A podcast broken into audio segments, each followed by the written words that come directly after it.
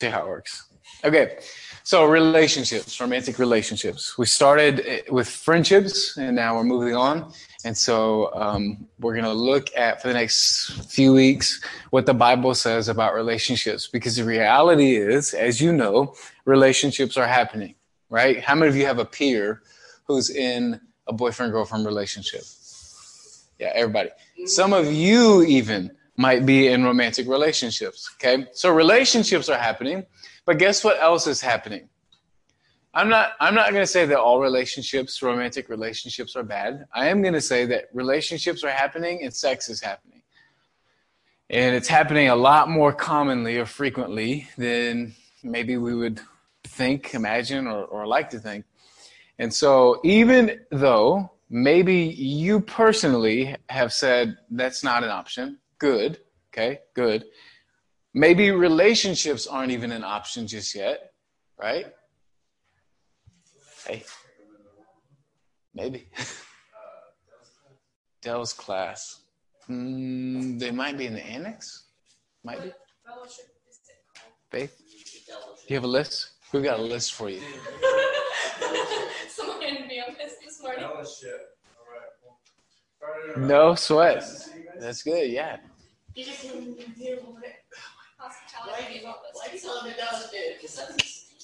Okay. So, anyways, that stuff is happening, and maybe you've decided I'm not going to be in a relationship until after high school. Maybe you haven't. Maybe you've decided I want a relationship right now. Maybe you decided, like me, you're going to get in one when you're in kindergarten. Yeah, Samantha White, I'm thinking about you this morning. so, but jokes aside, right? Maybe you've decided I'm not going to be in a relationship. Um, I'm not going to partake in the things that the world or maybe my classmates are doing.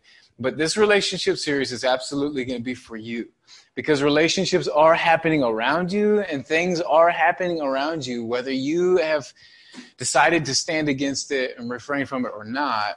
We're going to see some principles that are relevant and necessary for us as it pertains to romantic relationships. Okay? So, we're going to be in Genesis 24. So, if you want to flip there now, um, I'm going to ask you guys a couple questions and have you write your personal answers in just a second. Flip over to Genesis chapter 24. Emily, Emily. And so, next slide. I have two questions for you. Number one, why do people want to be in romantic relationships? So, like, think about why you want to be in one or why you think other people, your friends, your classmates, your siblings, whatever, why do people want to be in romantic relationships? What is the intrigue? What is, what is causing that desire? And then simply answer the question Do you? Do you want to be in a romantic relationship? I'll give you a second to write down some of your thoughts.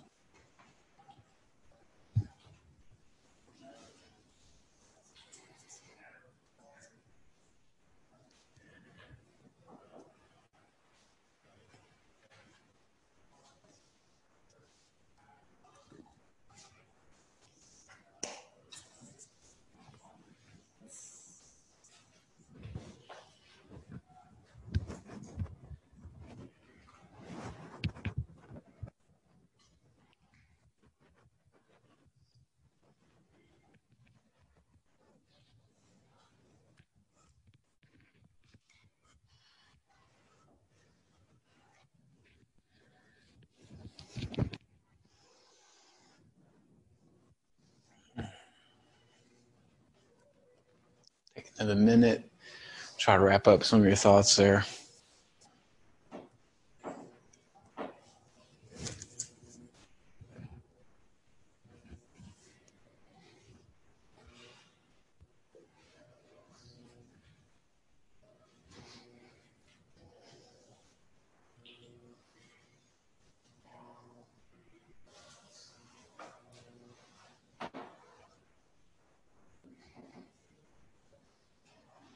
That's a cool picture. Do you know who those people are? No, no clue. so if you don't know who this is, this is Braden Best. He's my brother-in-law, and then this is Sophie Best, Seth's sister, So they just got married pretty recently. So some of these pictures are going to be from their wedding just because that's pretty relevant to to where we're going. So as we move forward with the study, you've got your answers as to why you want a relationship or why people do or if you do or if you don't. I want to give three disclaimers. Number one, you may not end up in a in a marriage relationship someday. You might not. Because you're like, I don't I don't want that. I'm cool. I'm content without it. And that's totally cool. And the Bible describes it. There are people who have this gift of singleness, and, and you'll just plug into ministry and, and you'll be happy as a, I don't know, something that's really happy, and you'll be totally cool. But many of you want to be in a relationship. And so as we move forward, what I'm going to basically do with this first morning of, study, uh, or this first morning of the series, and I'm going to kind of guide you towards how to make that decision in terms of when and how and where and why and all that stuff. I'm just going to pull principles from the Bible, but I want to give you two more disclaimers. Number one, in terms of when, how, why, with whom you end up in a romantic relationship, I want you to first and foremost, before me and what I say, before what your friends say, before what anyone else says, I want you to turn to God's word about what it says about who you should marry because you can't go wrong there. So if you're 14, if you're 17, if you're whatever, and you're thinking, you're wondering about this romantic relationships, you've had a boyfriend before, but you don't now, and maybe you want one, but you don't know when, you don't know who, and it's kind of just like, yeah, I'm cool. Okay, well, when you start to ask those questions and you want answers, go to God's Word. Okay? Go to God's Word first, because it won't lead you wrong. But then as we go through this, I have an opinion about romantic relationships personally, as a father, as a, a, brother, as a friend, as a whatever. I have personal preferences and biases. And I don't want those to leak out and, and be the things that you cling to, right? Uh, I want it to be the Word of God and the principles from the Word of God. But if you hear bias in, in my message, what I want you to do is if you're thinking Jeff said this, but my mom and dad say this, well, I want you to, to defer to your to your biblical parents, right? If your parents are, are, are pulling from scripture principles of how you should approach dating, go with that and, instead of my opinions. Right now, when I say it's the Bible says this, and we have to stick with that. But does that make sense? Like if I were to say, I'm just making this up. If I were to say you can't start dating until you're 17. Well, that might be a rule in my house. That might not be a rule in your house. You see what I'm saying? So go with whatever the rules in, in the Bible say and the rules in your house. I just want to give that disclaimer, maybe for just the parents' sake. If you don't have established biblical parents, though, who are giving you coaching and, and, and, boundaries for approaching dating, Kylie and I would love to be some biblical parents for you to kind of coach you through that. We'd love to give you some parameters and some things to look for, but uh, defer to your parents if if they're leading you from the word. Now, let's move forward. Let's get going. You ready? Romantic relationships, boyfriend and girlfriend. It's all over in the Bible, isn't it? How many times is the word boyfriend in the Bible? Zero. How many times is the word girlfriend though? Zero. How many times is dating in the Bible? Uh, zero. Hmm, okay.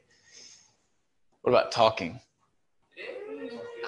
Now, the word talking is definitely in the Bible, but people doing this talking that we do today, or, or whatever you label it, whatever you call it, it's pretty ambiguous. And so we're going to pull principles from Genesis 24, which is Isaac and Rebekah. You know who Isaac and Rebekah are? Okay, Isaac is the son of Abraham. Abraham. Father Abraham, right, had many sons. Right, and, and one of them was Isaac, okay, and he's a pretty important one. And so he gets paired um, with Rebecca, and that's the story we're going to look at. But before we do that, what is the most critical uh, Bible study tool that we've kind of been talking about? Context. Context. What does context mean? what's happening around wherever we're studying. So if we're studying in Genesis 24, what should we probably know about? Maybe 22 and 23, right? And so we're actually going to pull our first key point from the context. The question is what has happened up to this point? And in summary, okay, you could study quite a bit um, of these previous two chapters and pull some really amazing things. But just summing them up, Isaac in Genesis 22, what happened to him? Anybody know Genesis 22? Anybody really familiar with that? Isaac was offered on an altar of sacrifice by his father Abraham. God told Abraham, sacrifice Isaac. Abraham's like, okay. And so Isaac went along with it. And Isaac is up on the altar. And his dad has a knife drawn when the angel of the Lord says, Hey, whoa, whoa, whoa, whoa. Okay, I believe that you won't hold anything back from me. And Isaac's just like, Okay, you heard him get me down, right? So it's a pretty intense, serious, trying experience that Isaac had to have gone through, right? In chapter 22. Uh, it's an intense moment. But then in chapter 23, what happens? His mama dies. Okay, so chapter 22, he's offered on, on a sacrifice, on an altar of sacrifice. Chapter 23, his mom dies. This dude has gone through some things right before he gets married, right? So here's our key point number one. We're going to kind of frame this a little bit as we go. Key point number one is this marriage is for mature men and women, not children. Marriage is for men and women, not children. Now you might be thinking, duh.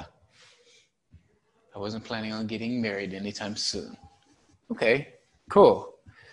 I'll tell you this a relationship ends, a romantic um, dating relationship, dating relationship ends in one of two ways. What are they?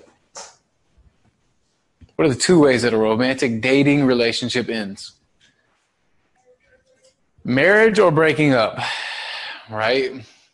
And typically, the overwhelming majority of people who jump into romantic dating relationships don't end up in marriage, and that breakup is most most likely uh, hurtful, hard. Gave away your heart, gave away something that you regretted giving away to that person. Right? So if it's only going to end in that breakup, feeling awful, if you've ever been broken up with, it's terrible I got broken up with one time, and I was literally sick for like multiple days. Like stayed home and slept through through school. My parents were like, "There's something wrong with this dude."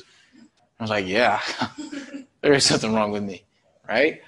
It's either that or you get married. Okay, well, if you're going to get married, I guess you've got to hold purity from the moment you're in that romantic relationship all the way until the wedding night. And so I don't know about you, but I think wisdom says you want that period to be pretty short. So if you're 14, when are you going to get married? When you're a man or a woman. Okay, when is that? Well, for a lot of people, it's after high school and probably after college, right? So let's say 21. You're 14. So how many years do you have to be pure, to be growing, to figure out who you are? We have seven years. So does it make sense to start dating at 14? I don't know. You tell me. You tell me. The answer is no.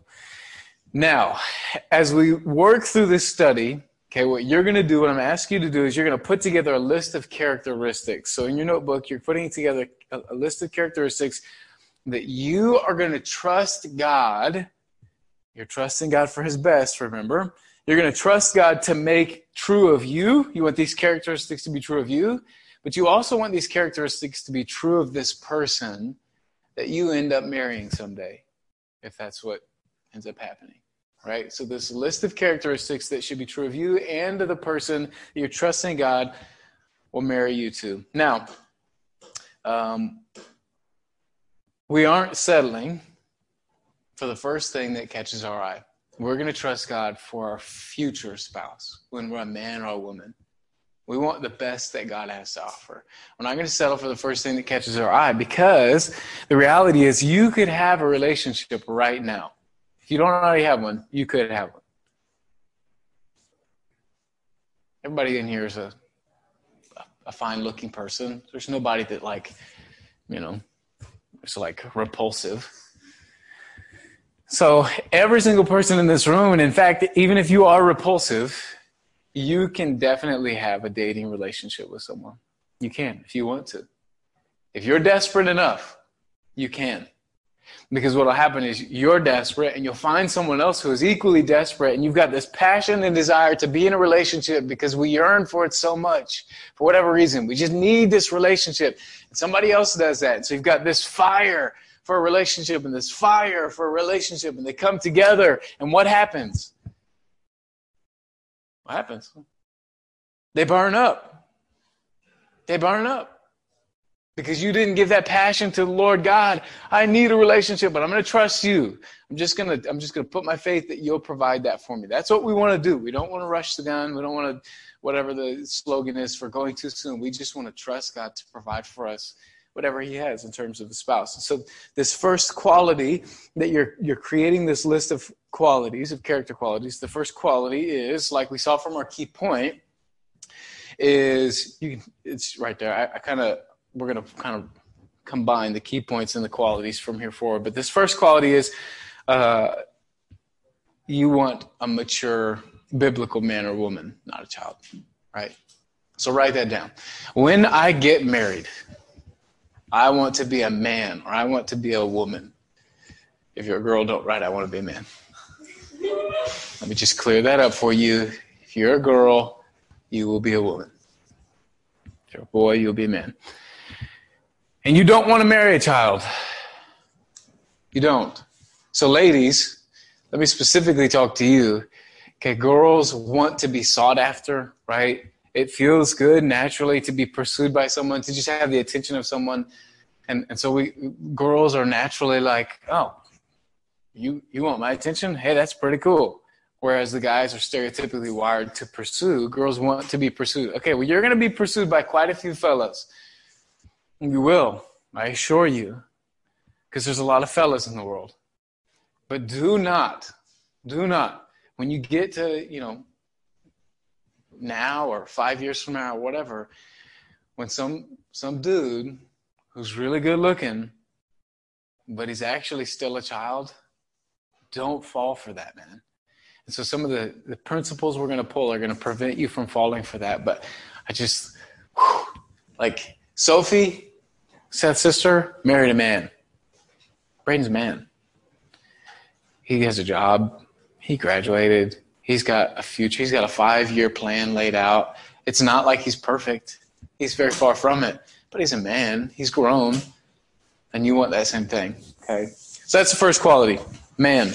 Now, it's not the most important quality. We're going to see probably the most important quality from our passage here Genesis 24, verses 1 through 4. Let's read it and then we'll, we'll uh, look at a cross reference and then we'll get our, our second key point or, or key quality of our future spouse. So, Genesis 24, verses 1 through 4, it says, And Abraham was old and well stricken in age, and the Lord had blessed Abraham in all things. And Abraham said unto his eldest servant of his house that ruled over all that he had, Put, I pray thee, thy hand under my thigh. What? Okay, so Abraham tells his servant, Put your hand under my thigh. I don't think I can get my foot all the way up there, but. Now, what is this? This is, he's going to swear an oath. He's going to have a bond that says, hey, you're pinky promising, except it's thigh promising, right? And here's what he wants him to, to swear. Verse 3 And I will make thee swear by the Lord, the God of heaven and the God of the earth, that thou shalt not take a wife unto my son of the daughters of the Canaanites among whom I dwell. They're in Canaan. He says, Don't take a woman from this area. Now, what are we talking about? Abraham had had moved into where God had promised to bless him. He's in Canaan. He's in this this new land. This is his new home, right? He's not among his people. He's among the people that lived there before him. He's he's in the world, but not of the world. He says, "Don't marry my son to one of these girls, but thou shalt go unto to my country and to my kindred, and take a wife unto my son Isaac." So find somebody from my family, from the family Um, sounds weird, doesn't it? Here's how we can here's how we can skin this cat. He's not saying, go find one of Isaac's first cousins. No, no, no, no, He's not saying that. What he's saying is, go find someone from the family of God. So God chose Abraham and his family. And he's saying, you go choose someone from this chosen family, not someone from outside of it. Right? So let's look at what is the New Testament parallel here. 2 Corinthians 6, verse 14 and 18. This is what God says to you and to me about romantic dating relationships as it regards who we end up being paired with. So it says this Be ye not unequally yoked together with what? What do you think? 2 Corinthians 6, verse 14. Be not unequally yoked together with unbelievers. The Bible is very, very abundantly, super, super clear. You should not be in a romantic relationship with someone who is not a believer if you're a believer. Dating someone who's lost is off the table. It's not an option. And the rest of the verses in this passage, verses the rest of 14 and into 18, it explains it to you. But let's just be really succinct and clear. Dating someone who's lost, not an option. God's not okay with it.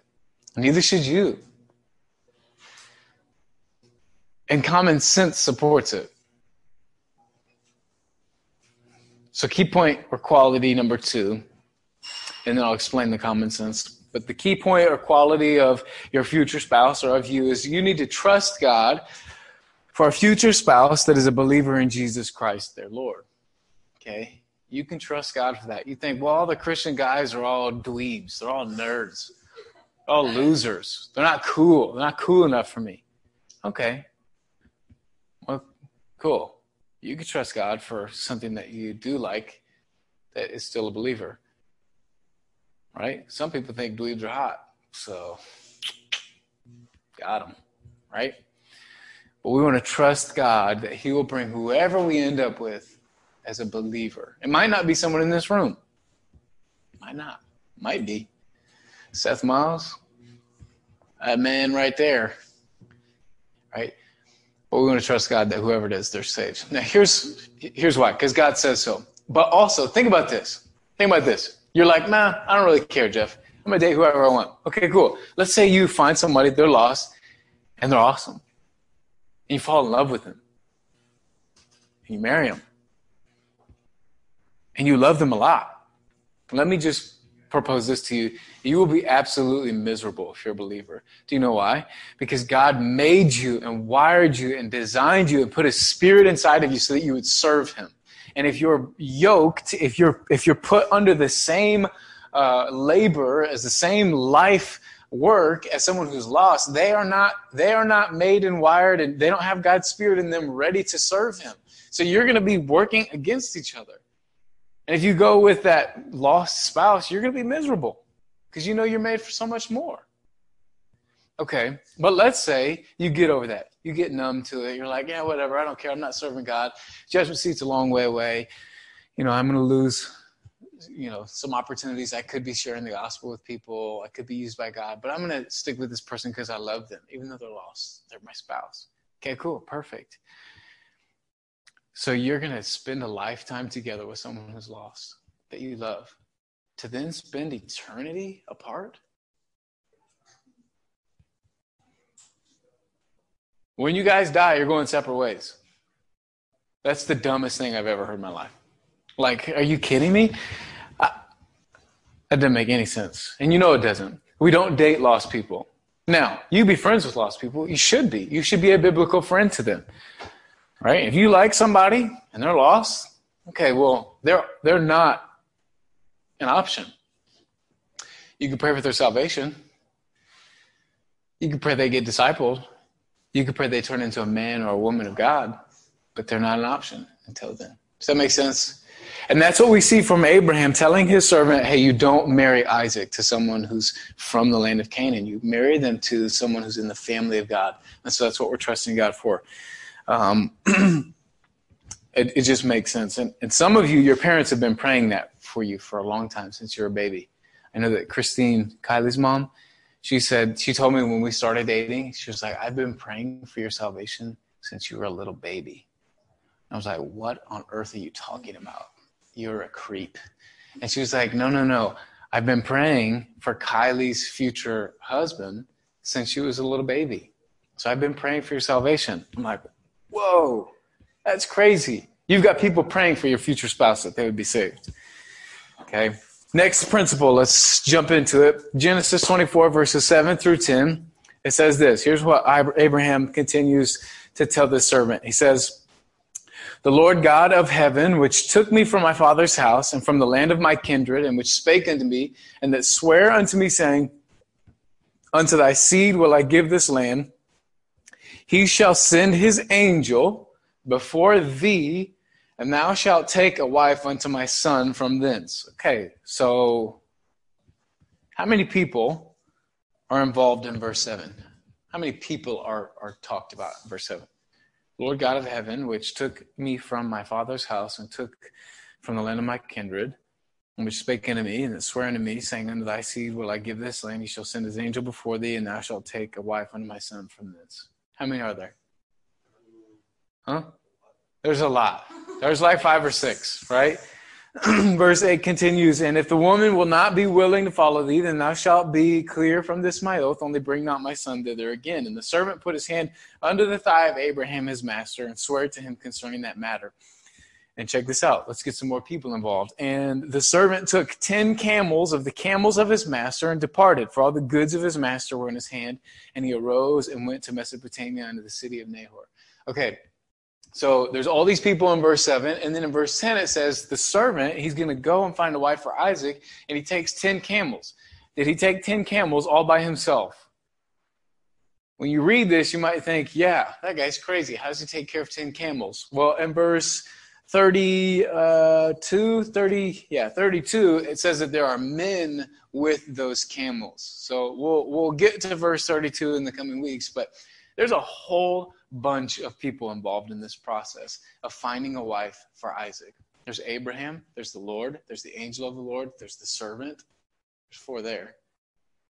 There's the 10 servants that are with the camel, right? You're talking about a lot of people. So, what are we getting at? Proverbs 11, verse 14 says this says, Where no counsel is, the people fall. But in the multitude of counselors, there is safety.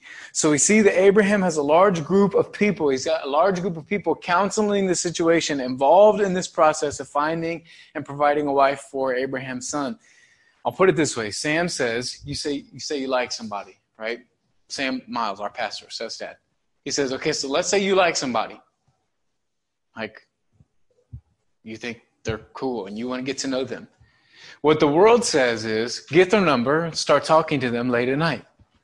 You'll get to know them, right? Okay. What wisdom says from here in Proverbs, what our pastor will tell young adults, grown men and women, is that, man, get to know that person in your friend group. As a group of friends, you want to go see a movie with that person? Okay, go with your whole friend group. Sit by them if you want. Sure. They're your friend. They're your sister or brother in Christ. Sit by them. Talk with them.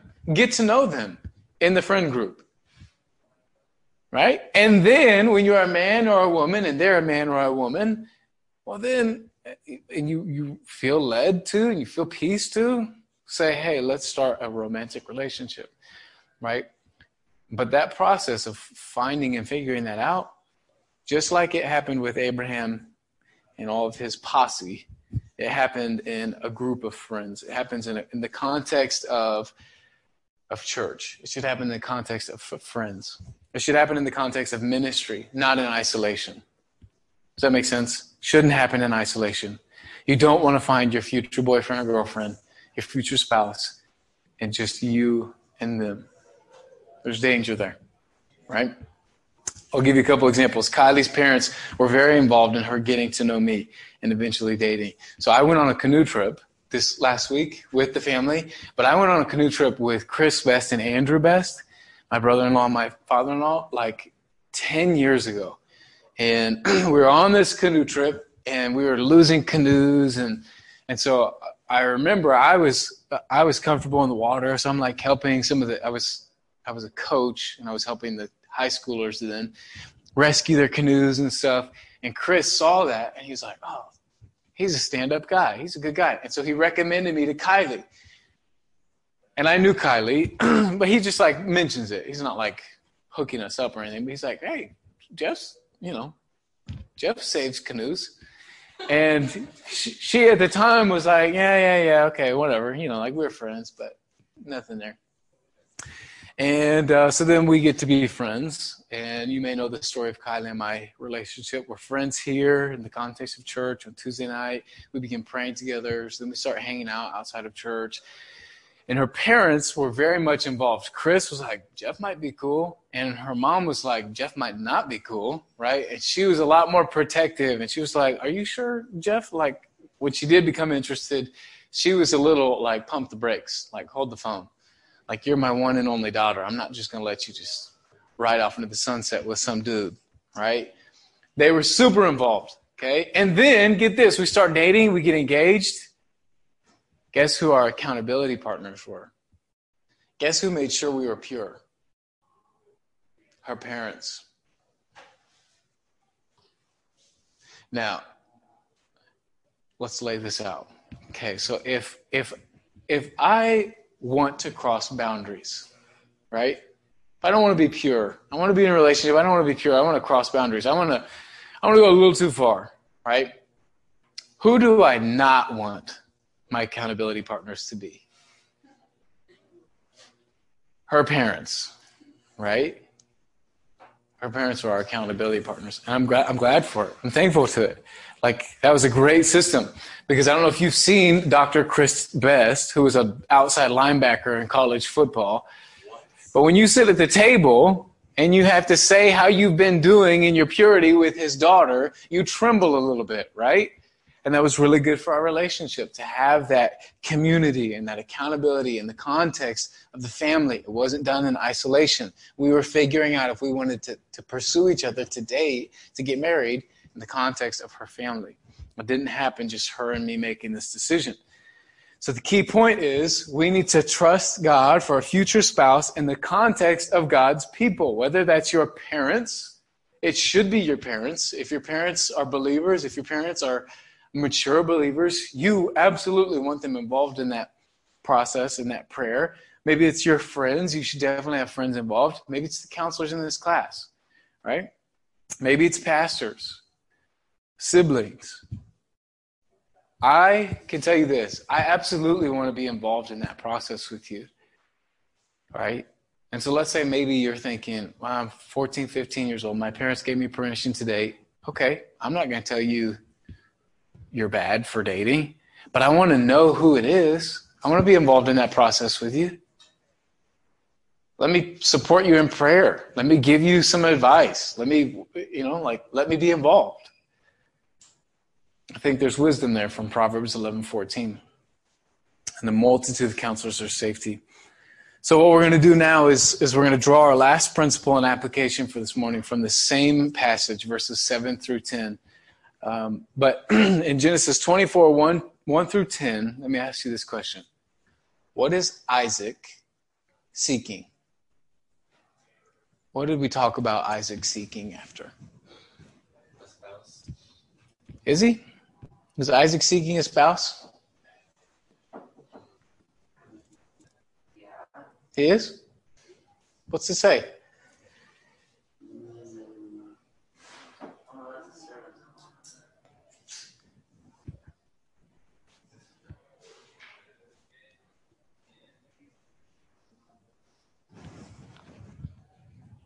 What's Isaac after?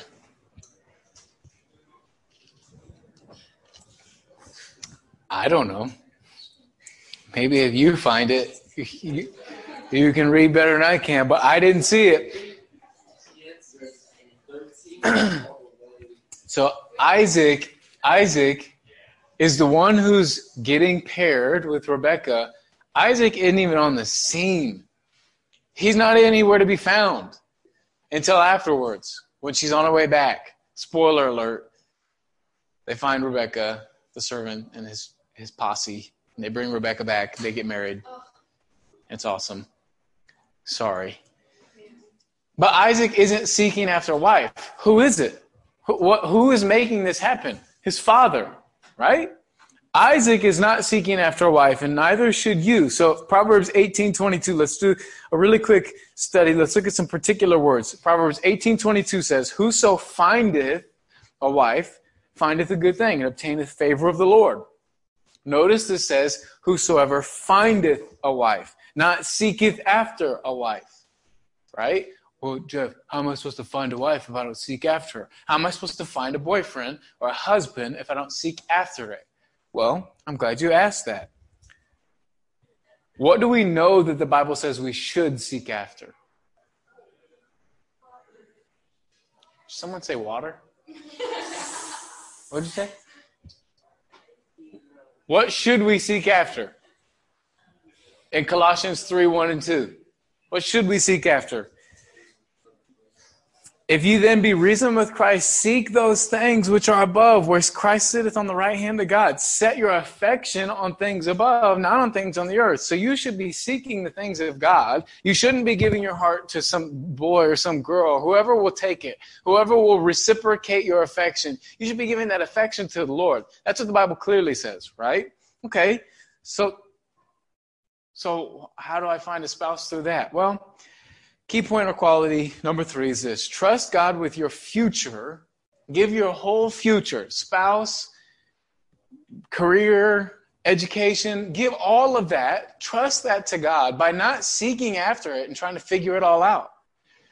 Trust God with your future by seeking God with your heart now. God is more than capable of providing the perfect spouse for you. But here's the reality for this relationship series there's a lot of time, there's going to be a lot of work, there's going to be a lot of ministry, there's going to be a lot of growth that happens until the moment where you find this future spouse and realize, I'm going to marry this person. There's going to be a lot of time. You're not going to find that this year because no one in here is out of high school. And no one in here is going to get married before you graduate high school. Now, you might prove me wrong. Okay.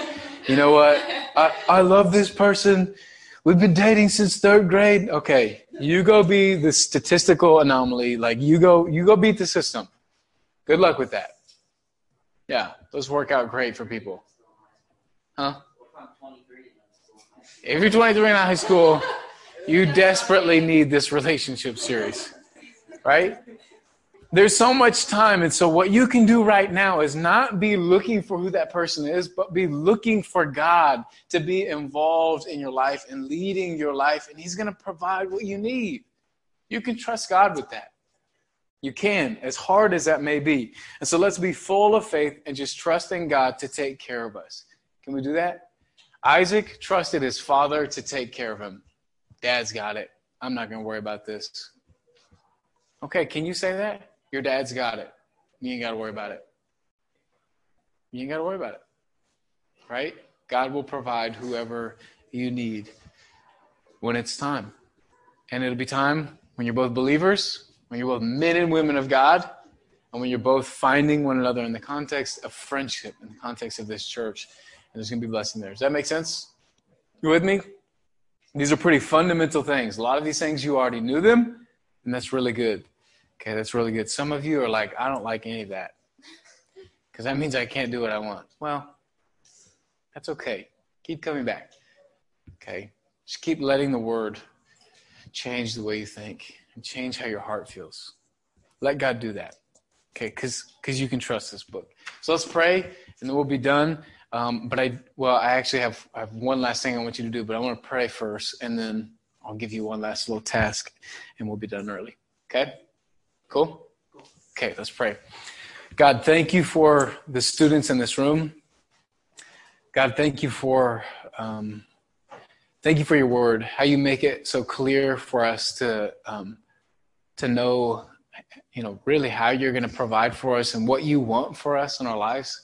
You know, God, we we we think so much about what we want in life and, and what we want our life to be and how we want to make our lives and and sure that's that's all good and well or whatever but god we get to know what you think about our lives and what you want to make of our lives. We get to we get to see how how you want us to to live and how you want us to find a, a spouse someday. And those are crazy thoughts. Those are thoughts for the future but god you give us just a, a simple clear message to just trust you to trust you to obey you and that you'll take care of the rest. God, help us to receive that.